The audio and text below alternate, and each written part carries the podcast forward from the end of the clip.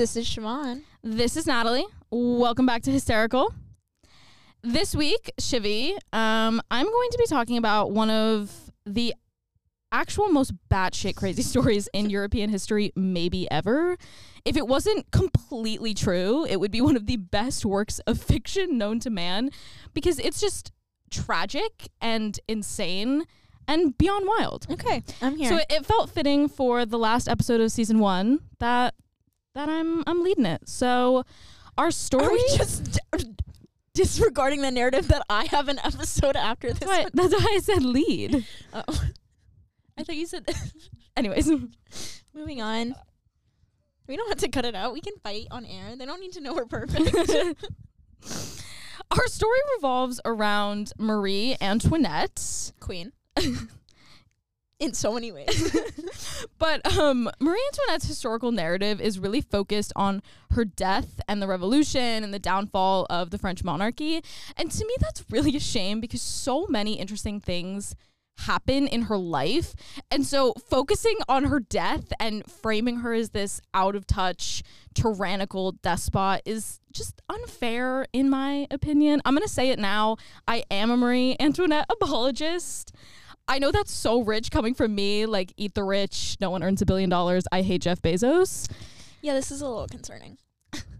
But with Marie Antoinette, her persona and public image is so unforgiving. And I'm going to tell you why it's kind of wrong. It's not 100% wrong, but it's kind of. It's kind of wrong. I always knew you weren't down with the revolution.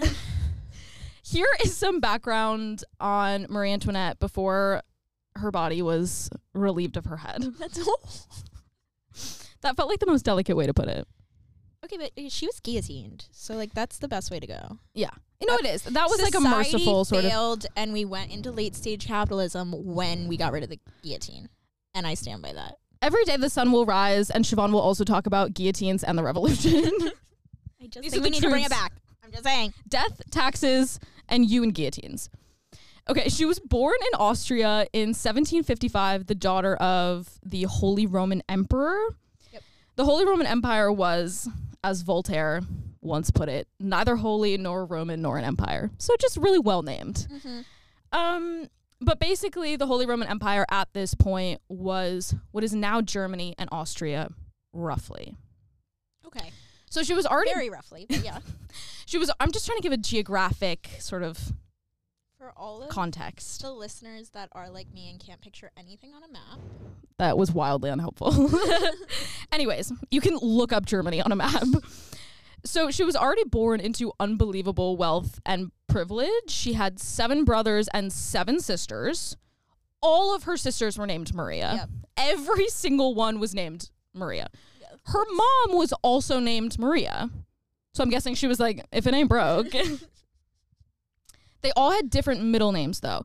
So it was like Maria Christina, Maria Caroline, and for our dear future Queen of France, her name was Maria Antonia.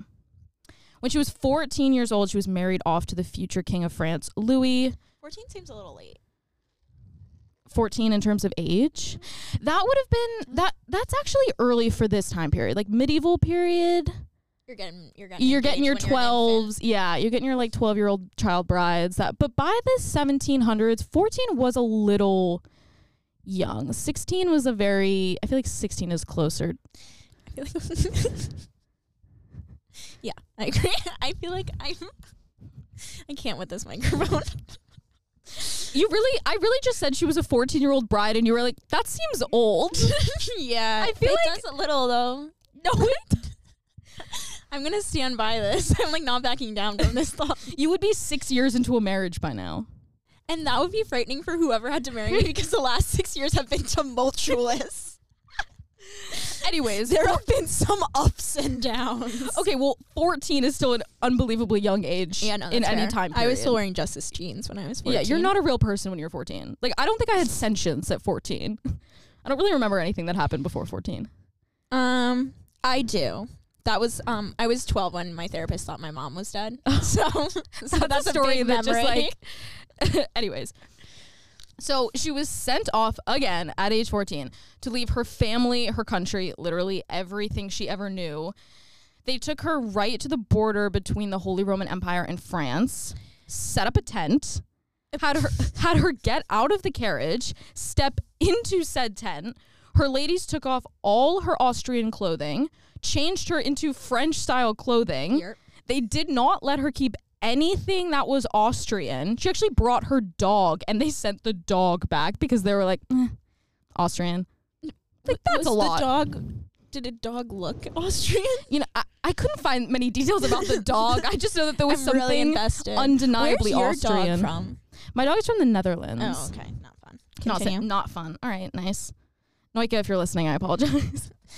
Funny story. I didn't know Natalie had a dog until I had to drop off her mom's birthday present. I texted her. And I was like, "Why was there a dog like, in your "There- She's driveway?" like, there's a dog at your house. I was like, yeah, that's mine. It's been there for been there for a while.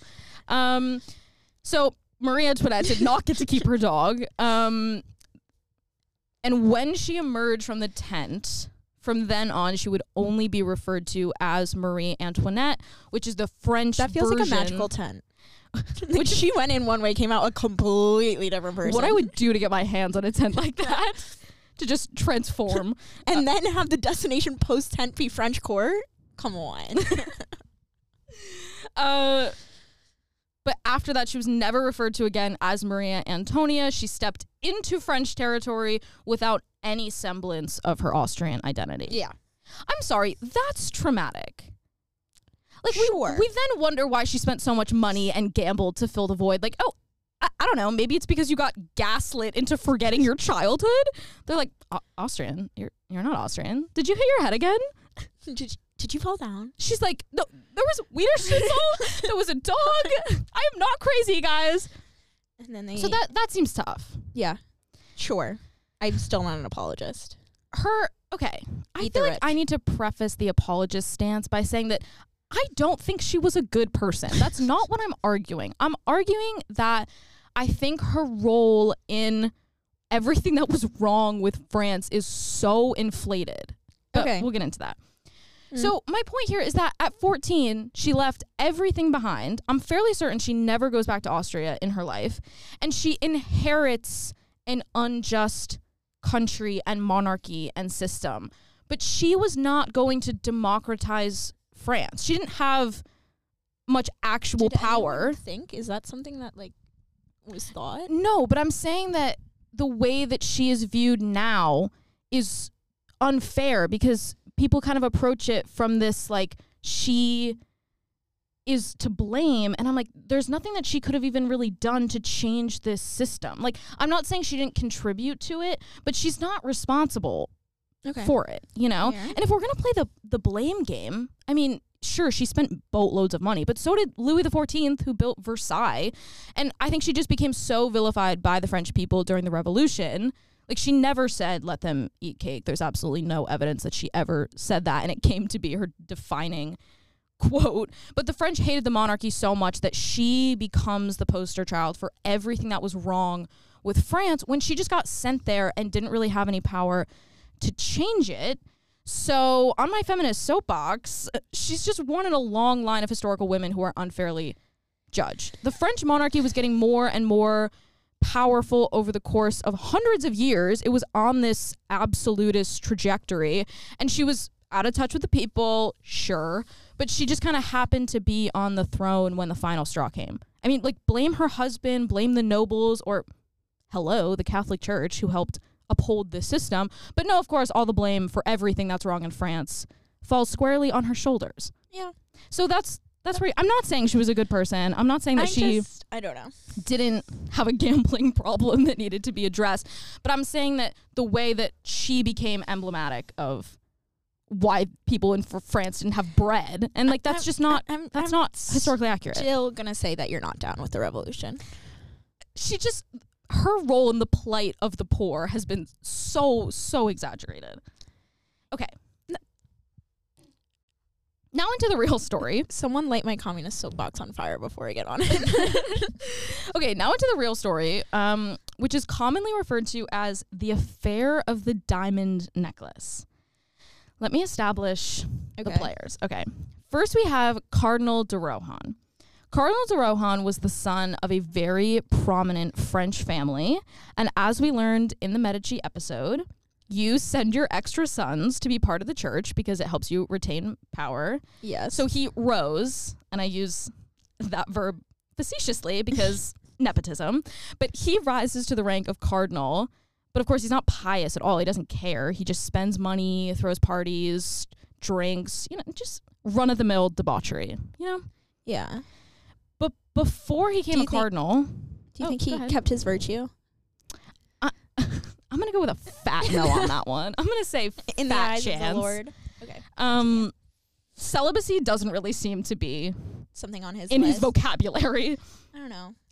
Um, before he becomes a cardinal, he was the French ambassador to Vienna, where Marie Antoinette was born. So he spent quite a bit of time at her parents' court in the early 1770s. And he would, when he would be at their palace, he would at, he would throw these parties and act like he owned the place. So Maria Theresa. Maria Antoinette's mom is like, uh, excuse you, what what are you doing? So as you can imagine, she hates him because every time he goes there, he's so disrespectful and you know throws these parties, and that's not what you're supposed to do as you know a diplomat. Um, so she physically cannot stand him, which is so fair. I mean, can you imagine somebody shows up to your house and decides to throw Project X? You're like, "Are- what are you doing? You're, you're gonna be like, all right, he Um, sucks. Isn't that the start of every high school music movie ever? it's like someone shows up at your house and like tries to throw Project X. One of my greatest tweets, if you scroll down far enough, is about suburban boys saying Project, Project X. X. It's like boys Lit. from West Hartford will be like, "Let's Project X this shit," and then hit the bong inside instead of outside. Um, no, but he was actually doing it. He was like inviting people. They were just they threw down. Yeah, And I, mean, just she there was wasn't much going on. Yeah, but that's not what you're supposed to do. Do it at your own estate. Like you don't show up to someone else's court, someone else's palace.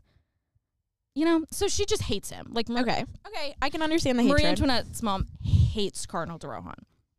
So fast forward to when he's elevated to the rank of cardinal in France, Maria Theresa goes to her daughter and is like, "He came here. I'm still finding red solo cups from the last time he was here. Back in France, I want you to make his life a living hell." And Oh, as as okay. all great mother-daughter duos, their primary objective is to ruin this man's life. Year. I love that for them. I have so much respect for them.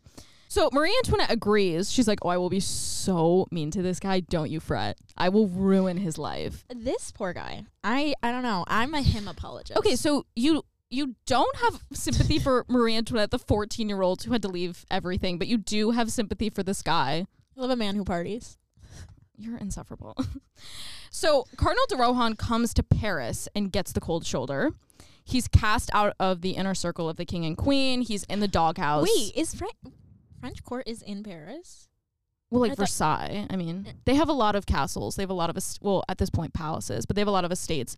But I mean, the central government is happening in Paris. I mean, that's the capital. I understand that it's the capital. I just know they live there. Okay. So he, so he comes to Paris, and Marie Antoinette is like, "I hate you." So, and it's very, very obvious. And he's like, "Oh, I'm in trouble." And the consequences are more than just having everyone at court ignore you. He isn't going to get appointed to any positions. He isn't going to have the favor or the ear of the king. He isn't going to Oh, be gifted God, land. no. So this is a big deal for him. This isn't just like, oh, she's kind of mean to me when I go for dinner. Like it's it's bigger than that.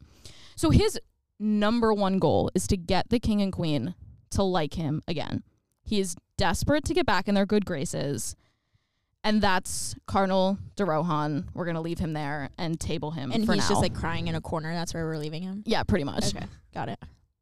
He's punching the air, just like, stop hating me, please. But it's you'll see. Okay, We'll All see right. if he's successful in that endeavor.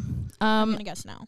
The fine. next character is a woman for whom I have no defense.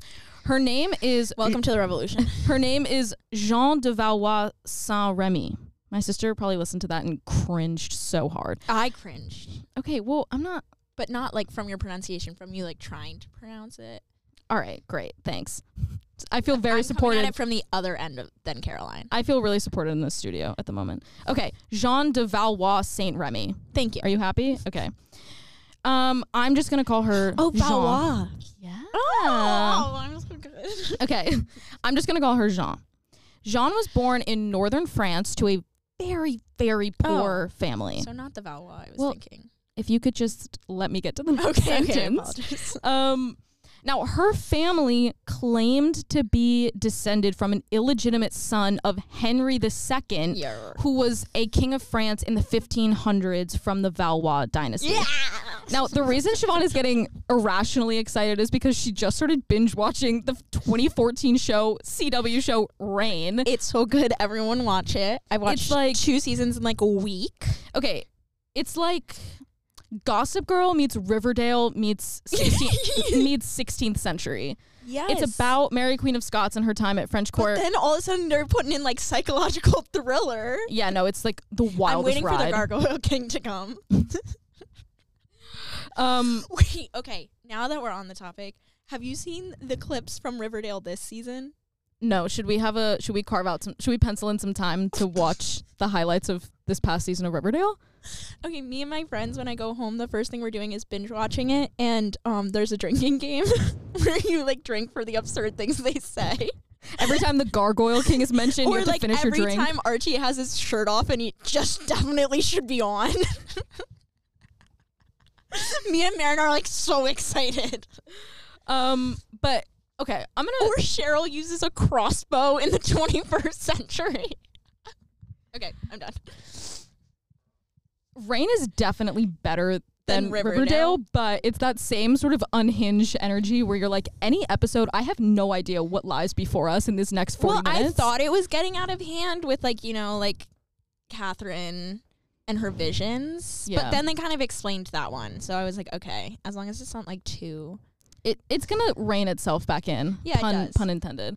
Okay, so if you've ever seen Reign, Yes. she is descended from Henry II, so King Henry in the shows, one of his illegitimate kids, or at least she says she is. Whether oh, like Bash. Yes. Whether she actually is is sort of lost to history. We're not exactly sure. Um I feel like let's let's unpack that. She's like I, I am royal. She fully believes that that she is royal. Um but the Valois dynasty was no longer ruling in France. It was the Bourbons. That's, you know, Yeah. Marie Antoinette's husband and his family, they were Bourbons. So even a legitimate direct line descendant of the Valois kings, which there was none because they all died out, but even if there were, everyone would be like, "Oh, we literally don't care. Like the Bourbons are in power. Sorry, your Valois claim means nothing." On top of that, your claim is 200 years old, and if every descendant of an illegitimate child of a king tried to, To claim, claim, the yeah. royal, you know, claim that they were We royal, have a problem. within 200 years, everyone in France would say they were royal. Like the family tree of illegitimate royal kids isn't really a tree, it's a canopy. It's fair. It's fair enough. so Jean is not royal, unequivocally not royal. That's just not how legitimacy works. And so for her to say that she is, I hate is- that for her. it's though. like camp. Like it's so extra for her to be like, I I'm mean, royal, but like, are you telling me you wouldn't? no, like it. That's just not. French court. But that's just not how it works. And she knows that that's not how it works. Like nobody I actually. would, I would, pun intended, give my head to go to French court. okay, Sean. I'm just saying. So she looks around at her life and the poverty in which she lives and is wholly dissatisfied. She's like, every single day of my life that I spend as a peasant is a day wasted. When I have royal blood, I should be in a palace. And for that, I actually understand her. Every day of my life that I'm not drinking a cappuccino in London with a trench coat on is a day wasted. Please tell me you haven't bought a trench coat for London. Oh, it's oh, it's on my Christmas list. like an actual trench. Oh, man, that was my teeth on the microphone. like an actual trench coat. Yes, floor length trench coat. I will. Do you have a, what's the problem? No, no, no. You know what? You're gonna eat your words because I'm gonna FaceTime you when I get it, and I'm gonna be like, "Look at my cute little trench coat," and you're gonna be like, "Oh wow, Natalie, that actually looks so good. I'm so sorry I ever doubted your impeccable fashion sense." okay, sure. That's where you put in the studio laughter. We'll see. That was me. okay. I think the studio laughter actually just went off. okay, so Jean is actually making sense to me there. I'm like, Yeah. I relate to her Fair. in in that sense. No, in no other sense, but just there where she's like, "Mm, I'm wasting away. I too. Okay. So there's one last piece that I need to talk about, and then I'm going to explain how all of these disparate things fit together. When Marie Antoinette first got to France, her husband was not king. He was still the Dauphin or prince. Her his grandfather Louis XV was king. Louis XV had a mistress named Madame du Barry. Okay. In 1772, Louis XV decides to give Madame du Barry a gift, as you do with your mistress. So he commissioned the Parisian jewelers Boehmer and Bassenge to make a necklace for her. But this was not like a little pearl necklace. This is not your little Van Cleef. No, this was a multi-tiered. Fucking Van Cleef. This was a multi-tiered, 17 stoned, 2,800 carat Yep. monstrosity of a necklace. Yep. The I want it. The, I want it. The asking price was 1.6 million livres, which today would be fifteen million dollars. You're- Which I feel like I don't know. I mean, with luxury items, that doesn't sound maybe like that much, but this is one necklace for fifteen million dollars. Well, that Gucci or no, the Chanel necklace. No, is it Chanel? The one with the pearls and the diamonds in it. They're asking a lot for that. They're asking like a hundred thousand dollars for that too. yeah, but I mean, a hundred thousand dollars. This is fifteen million dollars. Yeah. I mean, like, whatever. I feel like you should everyone should really look up a picture of this necklace. I feel like your neck would snap off if you put this on. Your neck would another Reign reference. your your neck would permanently be at a 45 degree angle if you put this on. Like Okay. all I can really say about this necklace is that it's fundamentally incompatible with the human body. The- the- this thing would have weighed so much you could not feasibly put it on your person. I'm just watching her look up this necklace. It's that one. Oh. Yeah. Oh, should I get you this for Christmas? a t-shirt with a necklace on it. That's actually a really good gift. I'm not even gonna lie. That's a necklace for everyone else in the studio. So it's, I mean, that's not even a necklace. That's like a harness. That's an apparatus. Yeah. Um, so that's what is Okay, fair. commissioned. So the jewelers say to the king while they're making it, and it takes them a very long time to make it because it's so ridiculously extravagant. Yeah. They're like, this is gonna be stupid expensive. Please just promise us that once it's done, you'll pay for it. Because if you don't, we cannot pay back the materials and the 2,800 carats it took to make it, in which case we will be beyond bankrupt. so Louis XV is like, oh my God, relax, guys. I will pay for it He doesn't pay for it. Spoiler alert. famous last words. Before the necklace is complete, Louis XV dies.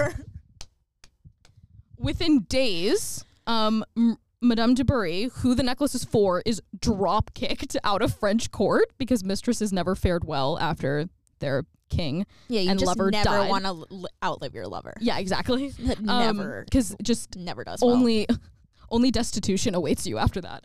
Um, and now the guy who said he would pay for the necklace and the person the necklace was for are both completely out of the picture. Okay, the jewelers are screaming and crying and throwing up. They're like, "What the hell are we gonna do?" Yeah, that's that's a tough blow for them. I'm not gonna lie. So now Louis the Fifteenth was Louis the Sixteenth, who is Marie Antoinette's husband. This was his grandfather because Louis the Sixteenth's dad died a couple years before this, like before Marie Antoinette showed up in Paris. Okay. So Louis the Sixteenth is heir to the throne. So when Louis the Fifteenth dies, leaving behind the necklace, Marie Antoinette and Louis the Sixteenth become king and queen of France. Fair so enough. Marie Antoinette had been in France for seven years at this point and hadn't been queen. She was just sort of, you know, the the heir apparent's wife. Um, but in those seven years, through her tumultuous adolescence, I guess tumultuous in the sense that she was wildly unhappy. Um, You know what? And we all are. Between the years of 14 and 21, I feel everyone is wildly unhappy. also, um, her and her husband. she needs some well pussy. didn't. she does not need Wellbutrin. Okay. um, Marie Antoinette and her husband didn't consummate their marriage for seven years. Why? It's sort of unexplained. I, I don't know. I think they just like weren't really that into you're each other. really bored. No, she just wasn't. She was like, uh, yeah, I don't know. Um, so they're like not having kids, and everyone's kind of like, "What's the deal? Like you're 17, you should be a mother of four by now. What's going on?" Aw. Um, so yeah, her That her young adolescence while waiting to be queen doesn't go great, and then her time as queen doesn't go great. But then her and Louis actually end up they're very like devoted to each other in the end. So kind of sad, but So they grow. yeah, they do grow into into Okay. liking each other. But I mean, they were both really young when they got married, so it kind of makes sense. But they definitely grew into liking each other. Anyways, in these seven years, she's developed a reputation for spending money and gambling and living luxuriously, living lavish. So the jewelers calm down for a hot sec and they're like, okay, we can salvage this. We just need someone else to buy the necklace. So the natural person to sell this necklace to is obviously Marie Antoinette. She has all the latest fashion, you know, having an entire diamond mind on her neck is like right up her alley. Yeah. So after the necklace is finished, they present it to Marie Antoinette and they say, Would you like to buy our necklace? Uncharacteristically, she says no. And she doesn't just say no, she says a fat effing no.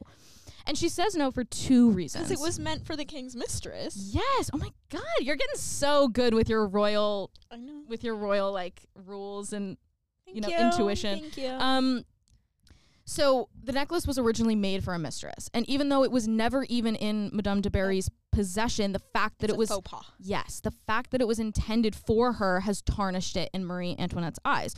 And she's actually insulted that they even offered it to her. These poor jewelers. Yeah. Um oh, things are going to get so much worse for them. Aw. And the second point was that even if it weren't made for a mistress, it's too expensive even for Marie Antoinette. They were which that's saying a lot. They were trying to finance a new naval fleet and they needed money for that and she famously said like we have more need of 74 ships than one diamond necklace. So Okay. there you go all your Marie Antoinette haters. Um and so Why she- did she give a shit about the French army? She's queen. I mean her husband cared. Yeah, if I was queen, I'd be like, give me the, the necklace. yeah. yeah, and that's why you would lose your head in any century, in any time period, in any country. yeah, no. And I think in this century, I may lose my head as well. Um, okay, so a few years later, Louis offers to buy it for her as a gift, and again, she just she doesn't want it. So the jewelers are back to losing their minds. yeah. And at this point, they're completely bankrupt. They spent so much money creating this godforsaken necklace and they haven't gotten a dime back. So, with quite literally nothing else to lose, they take the necklace and decide they're hitting the road and they're going on tour. They start showing up at the courts of all of these different monarchies in Europe. Asking them to buy the necklace. They're going from country to country asking These queens, duchesses, Ugh. anyone who might feasibly have enough money to purchase this thing. And everyone says no because it's too expensive. Like nobody wants a $15 million in today's currency necklace. Yeah, no, that that is asking a lot. I'll give it to them. And also everyone who's smart enough is like, how would I put that on my body? Like I, I would die wearing that. Um Yeah, how heavy do we think it was? Like pounds? Like yeah. Oh, this thing was heavy. And it probably hurt your neck. Like Like, didn't everything you wear hurt? that's Beauty super fair. pain. That's super fair. Um, but this seems like it would hurt particularly badly. Okay, fair enough. So at this point, it's 1781, and they've been trying to sell this necklace for six years. Yeah, This European tour was a bust, so they've come back to France, and in the meantime, Marie Antoinette has given birth to a son. Yay, Marie. can we get the applause?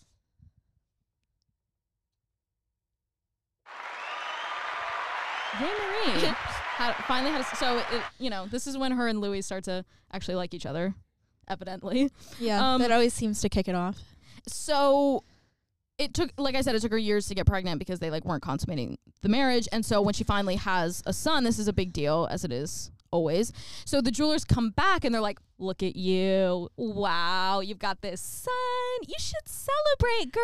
Like a present. you earned it. Here you deserve a push present. Um how would you like our big fat diamond necklace? And she's like "Uh, uh, uh, you again? Like I- i don't want your necklace.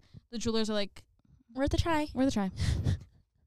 She's now denied the necklace thrice okay so now we have to pick back up with our old friend jean our fake royal Okay. While all this has been going on, Jean had been married to a guy who was part of the gendarme, which is basically the class of nobles who were cavalrymen, but we're like pretty sure that he made that up. made that up. Okay. And like his ties to nobility are tenuous at best, and he was probably from a family of absolutely no importance.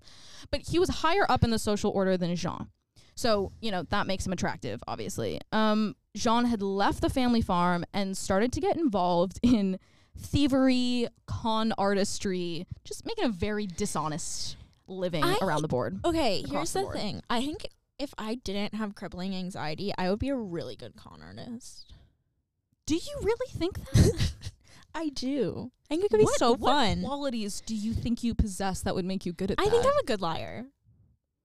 I'm like not. A, I'm really not. I used to be a good liar when I was a kid, but I'm not a good liar anymore. So, yeah. I'm so maybe you could pull it off. I definitely couldn't. I definitely could. Are you lying right now? You don't know. And that's why you'd be. I really conned you into this friendship. Wow, the truth comes out Your mom's On- paying me. on air, no less. Um, so Jean's getting involved in all that good stuff, and she's running in these circles of con con artistry, thievery, and this is where she meets her husband. But she quickly figures out that he is never going to provide her with the kind of life and luxury that she wants and feels that she's owed. Okay. So she's not really a pick yourself up by your bootstraps kind of gal. She's more of a steal someone else's bootstraps kind of gal. Yeah. And you know what? Power to you. Power to you. Oh, her her you feel Oh, I her- do. I am an apologist of Wow.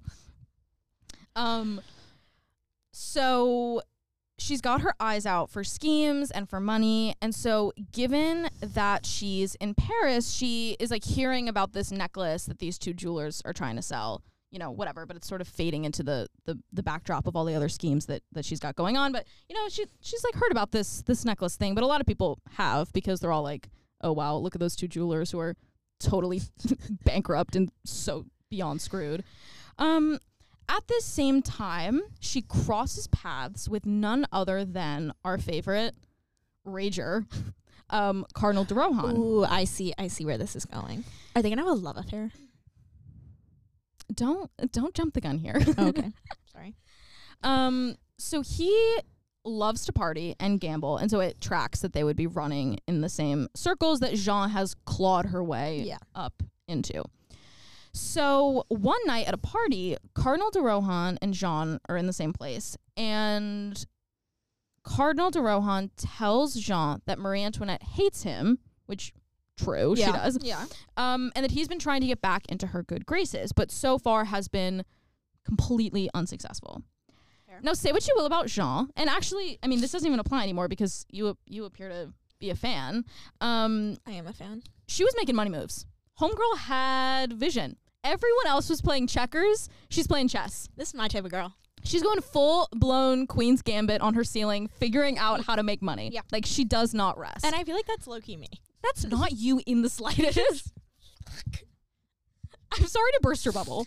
Okay, but like I I do make money. All I do is work. Yeah, but like at a restaurant, you're not conning people. Actually, the restaurant industry. I mean, you say what you will, but um, we should just do an episode where I just talk about Blackfin. every time you say that the fin fries are good, you're conning people. Every time I'm like, yeah, get the Blackfin hot Oh my god. Stop! Don't. The. Blackfin hot chocolate is actually good. Every time you're like, no, the flatbreads are super good. Yeah, the the flatbreads flatbreads- suck. Sorry. The BBQ salmon salad. Disgusting. Delicious. Um, so Jean hatches a plan to use the cardinal to make some money. Now it's a little confusing because there is evidence that Jean and Rohan were sleeping together, but honestly, in their web of immorality, that's that Yeah. comes so far down on the list, it's barely even noteworthy. okay. So it wasn't like a love affair. Like they were just like Yeah, I think okay. it was just like, oh, we're both bound by Yeah. like absolutely no ethical compass. um, so she says to Cardinal de Rohan, "Oh, well, I'm a lady in waiting to Marie Antoinette, and I would be happy to speak to her on your behalf and put in a good word. Put in a good word." Cardinal de Rohan must not have known who she actually was, but at every turn in this story, he exhibits such a lack of intelligence that you can't assume that he ever knows what's going on. Oh, poor guy. Um, so because Marie Antoinette hated him and he was never at court, he didn't know that She wasn't actually. that she wasn't actually at court, like hanging out with Marie Antoinette. He couldn't really cross that reference this because okay. he was never there, so he didn't really know what was going on or who was hanging out with who. Um, so when she says, "Oh, I'm a lady in waiting," he he believes her. So Cardinal de Rohan is like, "Uh, yeah, that sounds fire. Please talk to her on my behalf." And so it begins. Oh God. Jean starts meeting up with Cardinal de Rohan with quote unquote letters from the Queen. The letters from the She's Queen. so committed to the bit. yeah. okay. Oh, yeah. Okay. The letters are uh, from the queen are apologizing, saying she's sorry for the way that she's treated him, that she misjudged him, like the whole shebang. And he's like, "Oh my god, Jean, I could never thank you enough. I'm going to write her back.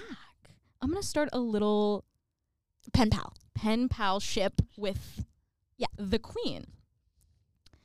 So Jean pays some guy to dress up as a royal courier and show up at the cardinal's house to deliver letters back and forth between him and the queen. No, The- fair enough. Like the fair wool enough. is pulled so far over this guy's eyes. enough. They got him hook, line, sinker. Okay. So Jean is forging all of these letters that are supposedly from Marie Antoinette. Obviously, she she has never met Marie Antoinette, nor has she ever been to French court. okay. Um, and as the correspondence goes on, Jean's letters go from being apologetic to being warm to being flirty to Oh. being full blown romantic. The pipeline. Good for her. Good Um, for her. And basically, Jean, pretending to be Marie Antoinette, is now in a pen pal relationship with the cardinal, and the cardinal falls in love with the queen back because all of the things that she says in her letters. Oh. So the oh. cardinal think, thinks that he and Marie Antoinette are having a secret love affair, oh. and the whole time it's Jean. But it, it gets worse because you know he he's covering his bases. You know, like yeah. people today could use with some of this knowledge. He's like, we should meet up. Like, yeah. I don't think it was to confirm. I think he just really wanted to meet up with his. So he just has love. like a very low lack of intelligence. a, a low lack of intelligence. Me too. Me too. Yeah, no, no, I'm really. I just really don't have not- a grasp of the English language, and it just like really frustrates me that you want to point it out all the time. Okay, I'm sorry, but yeah, no, he's like really not Oh, astute in this situation. Um, so th- this would be a very opportune time for Jean to be like, "Oh, oh, I'm out. Like this has Yeah. gone too far. I've been burned in in enemy behind enemy lines. I can't keep pulling off this scheme. It's gotten too deep. How am I gonna arrange a meeting between Cardinal de Rohan and the Queen, who hates him and also has no idea about these letters?" I I am interested to see how this one plays out, Um, you know, but she's never deterred, and that's Ever. And that's something we respect from and her. that's a good quality to have if you're not like a terrible person. um, so Jean says, uh, "Yeah, yeah, okay, you guys can meet." She tells him in a letter to meet her, the queen, in the gardens of Versailles one summer night in 1785. Wait, but how is she gonna get into Versailles? You know, and this is where I come back to the fact that she is never deterred. If there's a problem, She has. if there she's the definition of if there's a will, there's a way. If there's a will for her to make money and sneak someone into the gardens of Versailles, she's gonna do it. And the other thing is that the gardens of Versailles are incredibly expansive. They're huge. So you can be there and not be far. Okay. away from anyone who might detect you and sort of, you know, pull off this idea. Okay. But she tells him that he has to sneak in because her husband, the king, cannot find out about the affair. But really, it's because if he showed up at the doors, Marie Antoinette would be like, What Who are are you? you? No, Okay. she'd be like, Oh my God, it's you, and I hate you. Get out of here. Oh, okay, okay, okay. So Jean's like, yeah, like I don't know how you're gonna do it, but you're you're gonna have to sneak in. In the meantime, Jean knows of a sex worker in Paris who is known for being Marie Antoinette's doppelganger. That's this individual's claim to fame. Okay. Okay, loving this. She goes to this sex worker, pays her to pretend to be Marie Antoinette, but gives her no context. She's like, um, don't ask any questions. Don't ask. Just I won't tell. pretty. Just you just need to pretend to be the queen and like here are some letters for context and go meet up with this guy.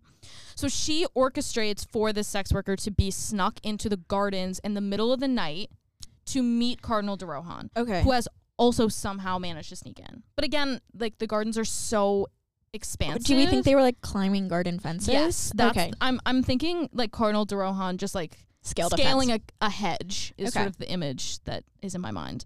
Um, and it works. The two of them talk briefly. Again, there's not any lights, and this woman already looks a lot like Marie Antoinette. You know, all you got to do is put your fan up to your face and flutter it a little bit, and he is none the wiser. Okay.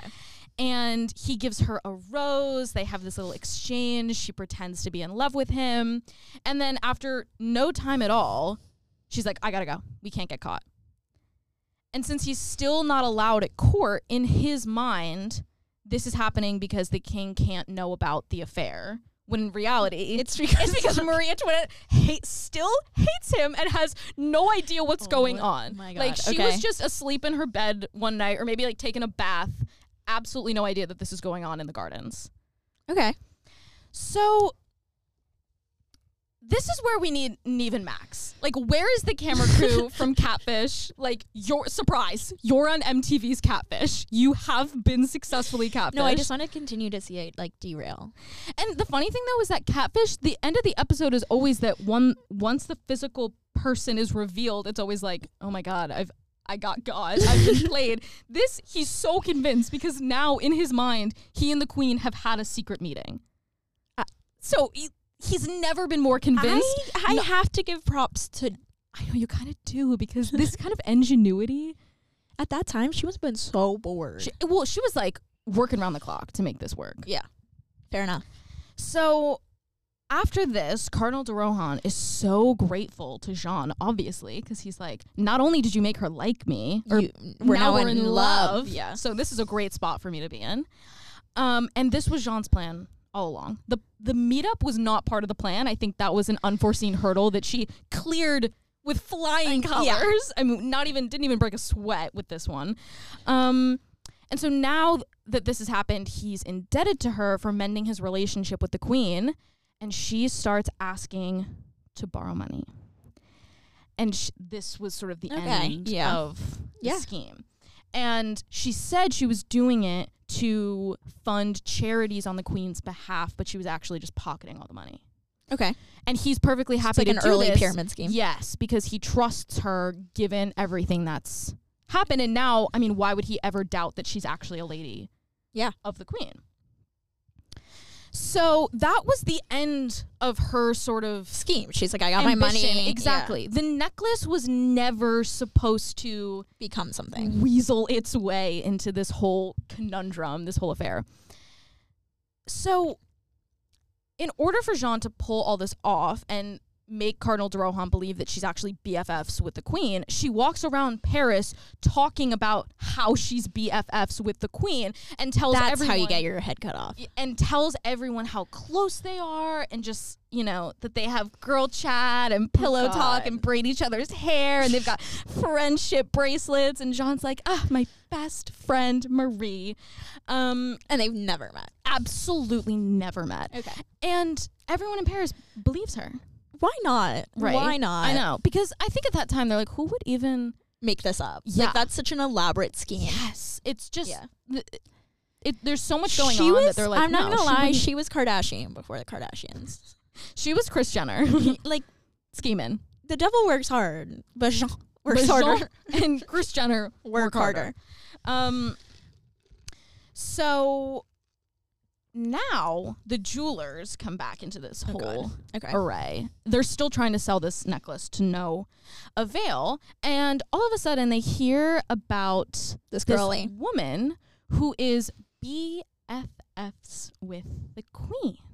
Oh God. They approach Jean with their necklace that they started working on 13 years Oh, ago. These poor guys. Yeah, they've been they have had no money this whole time and they've probably been chasing off debt collectors and whatever because they can't sell the necklace and they can't start other work because they don't have any money to pay for the materials Okay. to assemble. So they the gotta sell this necklace. So yeah, no, every single day is about selling the necklace. About selling the necklace. Um, they're on the brink of probably insanity. So they go to Jean and they say, We'll offer you a commission if you can convince Marie Antoinette, your bestie, to buy the necklace. okay. And now she's like, We're we're cooking with gas now. this was the scheme I was born for. Um so she's in the big leagues now. Yeah. And And I'm proud of her. I've watched her from her infancy. And you know what? I respect her. I'm descendant from her. Your Irish ancestors are like, girl, what? You're like, what did we do in the potato famine for Yeah. you to say this? I did not survive that blight for you to pretend that you're anyways. Um so in another stroke of absolute brilliance, she writes as the queen again to her good old friend Cardinal de Rohan and says as the queen in her musings, you know, I really want. I've always wanted this necklace, but the French people would just be so mad at me if I spent all that money. So I had to say no. But you, Schnookums, No. you could buy it for Because me. this is so good. this is I know it's so good. How did she come up with this? I'm She's brilliant. I'm simultaneously brilliant. in disgust and awe. I'm in only in awe. There's nothing disgusting She's about like, this. honey, you could buy it for me. I'll pay you back, and the common people will never know I spent 1.6 million livres on a necklace. Okay. Ingenious. Like, Yeah. that's all I can say. Just ingenious. So he literally does. He goes to the jewelers and says, I'm going to pay you in installments as I get money from the queen, whom I have letters from. The letters are sort of like the. He's showing it to them, being like, "This is legit." See, you know, like Oh I'm not just making this up, and I do actually have the, The money. money. because it's going to be the queen's money, and you know they've got Yeah. plenty of money. So the jewelers totally believe it. They're like, "Oh my god, this is the best day of my life." Um, so they give Jean the commission for convincing The queen to buy it. the queen to buy it. Even though Cardinal de Rohan is going to be the intermediary, Jean still takes credit for convincing the queen that actually she wants it. Okay. Which I mean, she kind of orchestrated the whole thing. So give her her commission. Yeah, give her the credit she's due. So Cardinal de Rohan pays out of pocket the first installment, sort of like the down payment of it, being like, here's your first little bit of what's to come, and then I'm going to funnel the rest of the money from the queen as she gives it to me. And here are the letters proving all of this and that I've been instructed to, her to complete this Yeah. transaction. Jean, and so after the first installment, they give him the necklace. So now Cardinal de Rohan is in possession of the necklace. They have no That's a dumb business Yes, model. but if you think about how desperate they were to sell it, the idea that someone would finally take it off their hands, like they were probably so exhilarated that someone was actually going to buy it that they, Okay. they give it they were like yeah sure sure here it is you know and and we have the first payment and we have no reason to think that this won't go smoothly Okay. So jean pays some guy to dress up as the queen's valet Yep. go to the cardinal's house and quote unquote bring the necklace to the queen when in reality this courier that jean has paid off takes the necklace To Jean. brings it to Jean. Jean takes apart the necklace and sells the diamonds on the black market in London. Jean, She's a queen. I'm obsessed with her. What? which just what? so the necklace doesn't even exist anymore because she took apart all of the diamonds in the necklace. And it's unclear if she went to London to do it herself or had the diamonds brought to Brilliant. London, sells them on the black market, and is now filthy rich. Like filthy, stinking rich. Okay? As she should be. sells it for millions of dollars. But then the second payment comes due. Oh, and she's like not out. And Cardinal de Rohan had not heard anything from the queen because the queen is actually Jean, and Jean has gotten her money and eh, taken off. Yeah, she's like, So, I'm done with this whole Cardinal's like, do do do do do. Where is the second installment, Queen? So, um, and then the jewelers are also like, haha, wh- wh- where's the rest of the money? Like, please don't let there be any hiccups. Give us our money.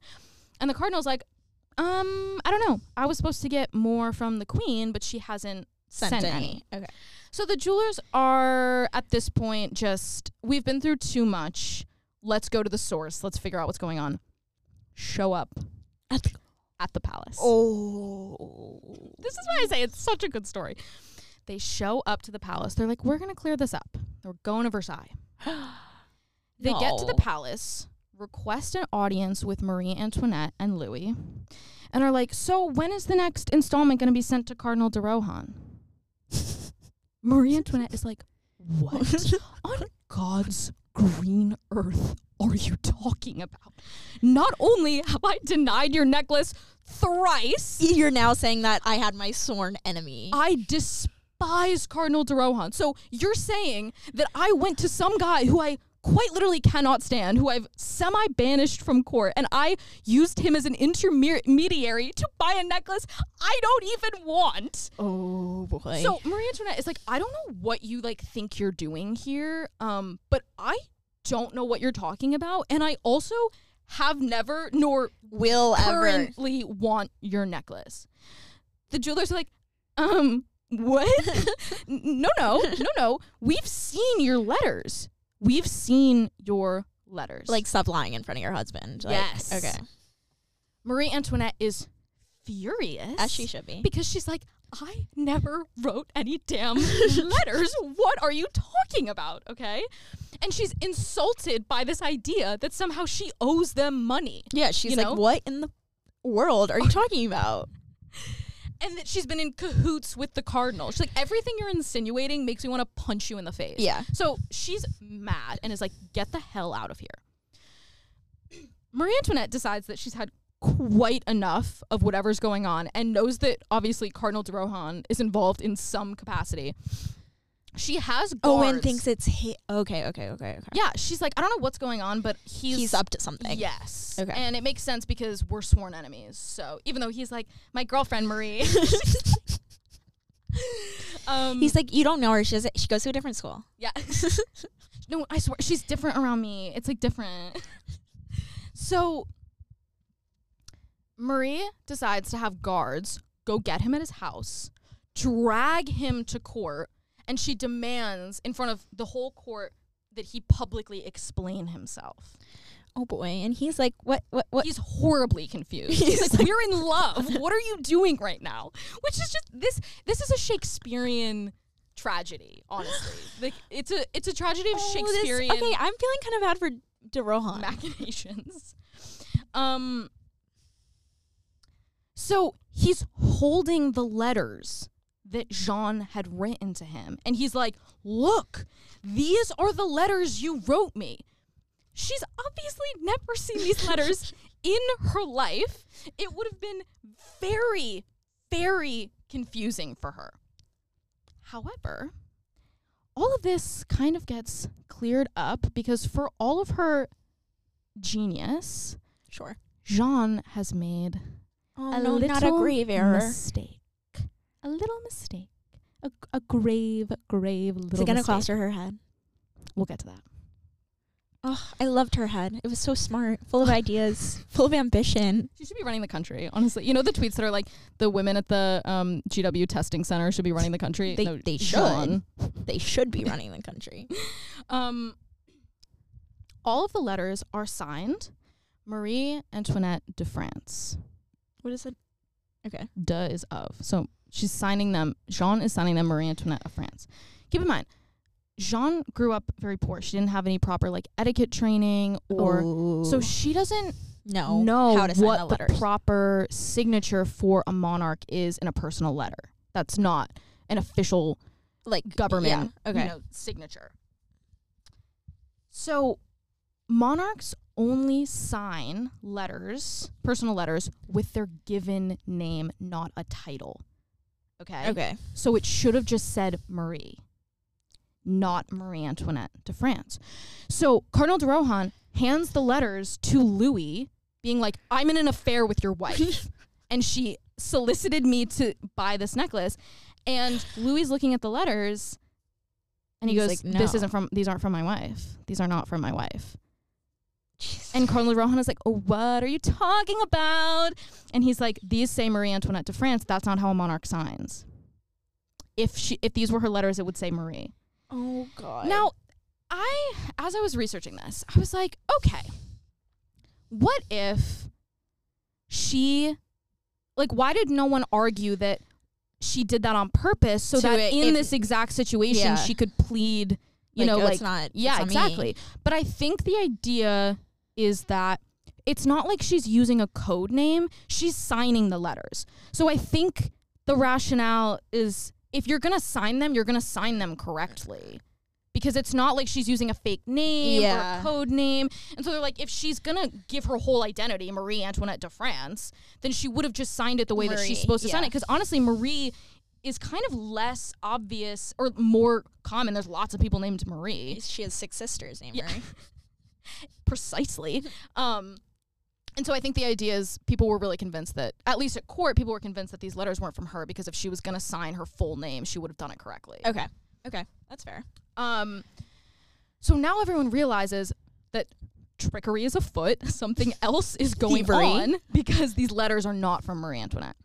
Louis was so upset that the cardinal would fall for this because the cardinal is from a prominent family. Yeah, the cardinal has had yeah. this education. The king is like, "You are so Such an stupid. idiot, yeah. You should have from the very first letter. You should have known that something was not right." Louis is so upset that he arrests him. Oh. Cardinal de Rohan gets arrested Oh, after this, this whole poor public. guy. He's just been bamboozled. Three days later, the sex worker who impersonated the queen, because the whole scheme, like Cardinal de Rohan sings like a canary. Because yeah, he's he just, like starts unraveling. Yeah, exactly. everything. But Okay. because I mean, he's now kind of realizing that he's been duped. So three days later, the sex worker who impersonated the queen and Jean, who either this is why I say I'm not really sure if she Why went to she flee? London. Yeah, it's unclear. I don't know if she went to London and then came back because she had to tie up some loose ends. I don't know. But she was just back leave those loose ends. just leave them there. She was Let back- fray. it, it probably had something to do with money because one thing about her is she's never going to leave a dime unturned, a penny not picked up. Um, so she must have come back from London at some point because they were apprehended. Okay.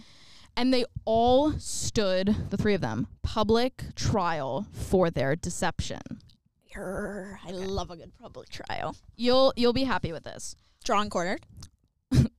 Cardinal de Rohan was acquitted on the basis of his own stupidity. The court literally found that in order for him to get wrapped up in this, He had to be so he dumb. had to be so dumb that it's you like pleading insanity. yes, they they could not reasonably hold him mm-hmm. Him accountable, for his actions. Exactly. They're Yeah, like, you're no. just so dumb that we're gonna let you free because you you just really didn't have any idea at any point what was going on. okay. The Justice sex, for Rohan. the sex worker is also acquitted, which like her, good for her. Yeah. Um, because she was seen as just kind of this young girl who was tricked into doing And this. like she was just paid like Exactly, she wasn't she- in on the deception. She exactly. She was just paid to do a job. I mean, but it is kind of surprising because impersonating the queen is a big that's a big deal. That would have been Yeah, a big crime. like but I think that they're really just trying to pin Jean because they're like eh, the sex no, worker let's get her for everything. Yeah, she's like, Okay. eh, she was just sort of collateral damage and all of this. So those two are acquitted.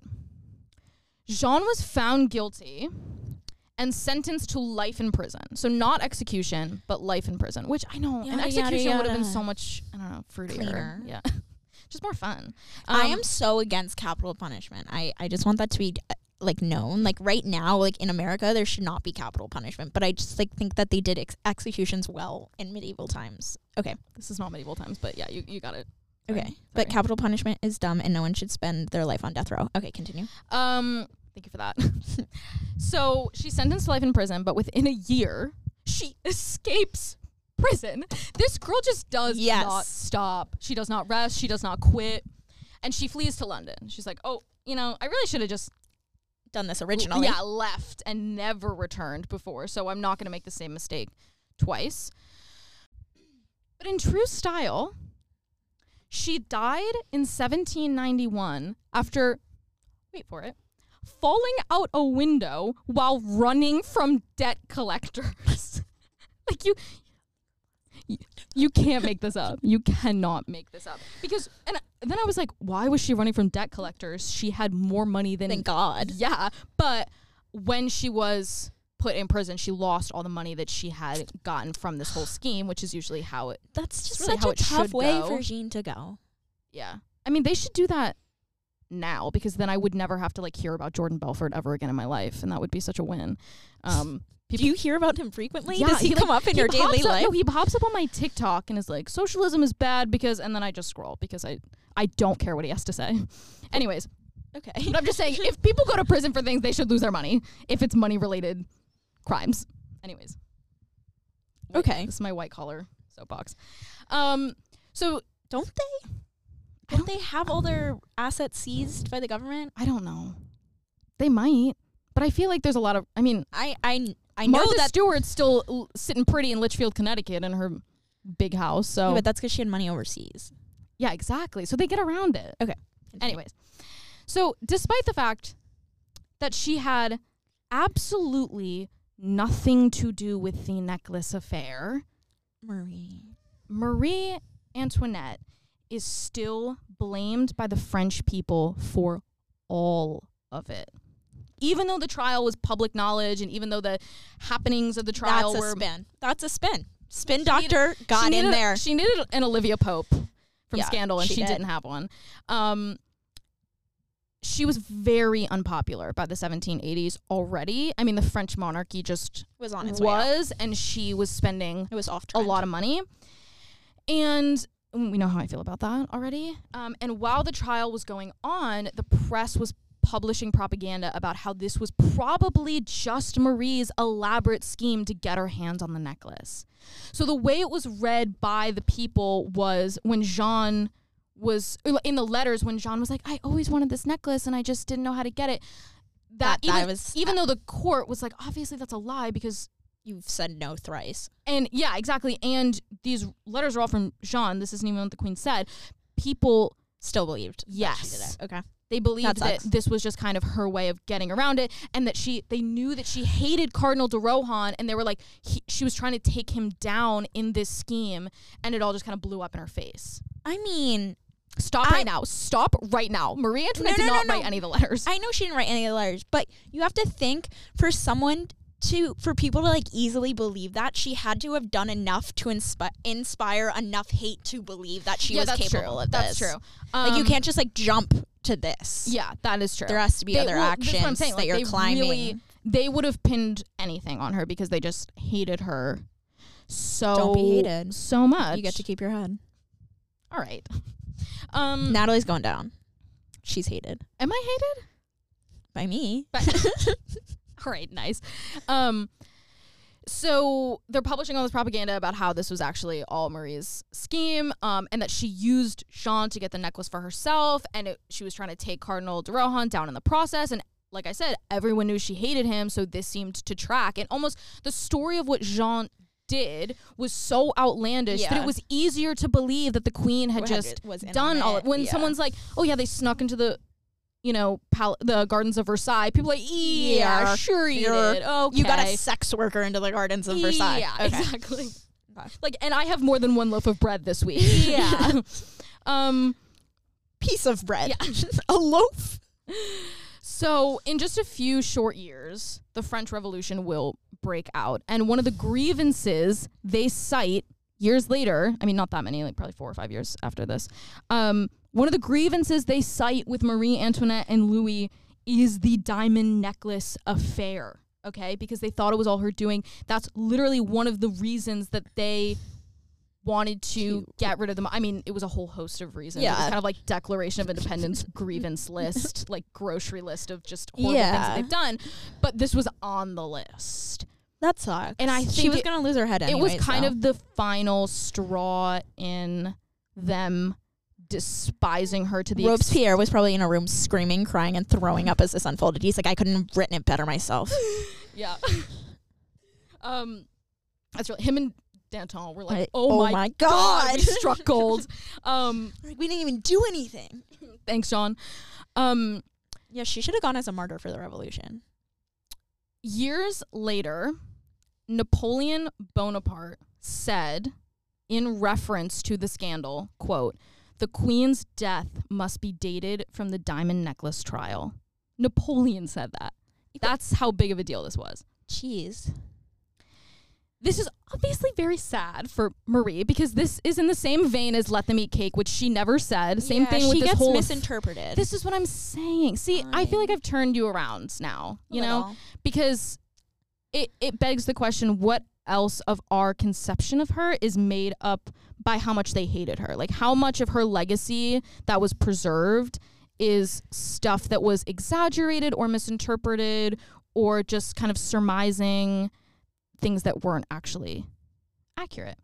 Um, but like I said, I don't think she's a good person. I will never argue that she was a good person. and I just that think the French that Revolution shouldn't have happened. It I would have happened to either king, any king that was king at that time, that's and any queen. That's what I'm saying. That's what I'm saying. And it just sort of threw gasoline on the fire that she was a sucky person. And that she spent so much money. But I'm like, at that point, whether or not she could have been the most frugal penny pinching they person, and they still would have Killed her. they well they still would have been poor. Like Yeah. her, you know, but they blamed they literally blamed the economic situation of France and the um Which is like the peasant class completely the on room. her. Right. Read the room. Don't spend fifteen million dollars. Like read the room. Nobody can eat. But They're eating each other.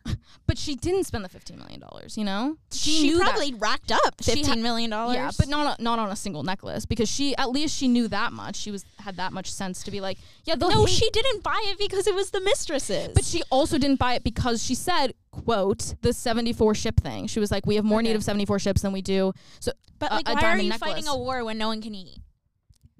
Okay, welcome to European history. You've got a lot of qualms that will never be resolved because this is just how they operated.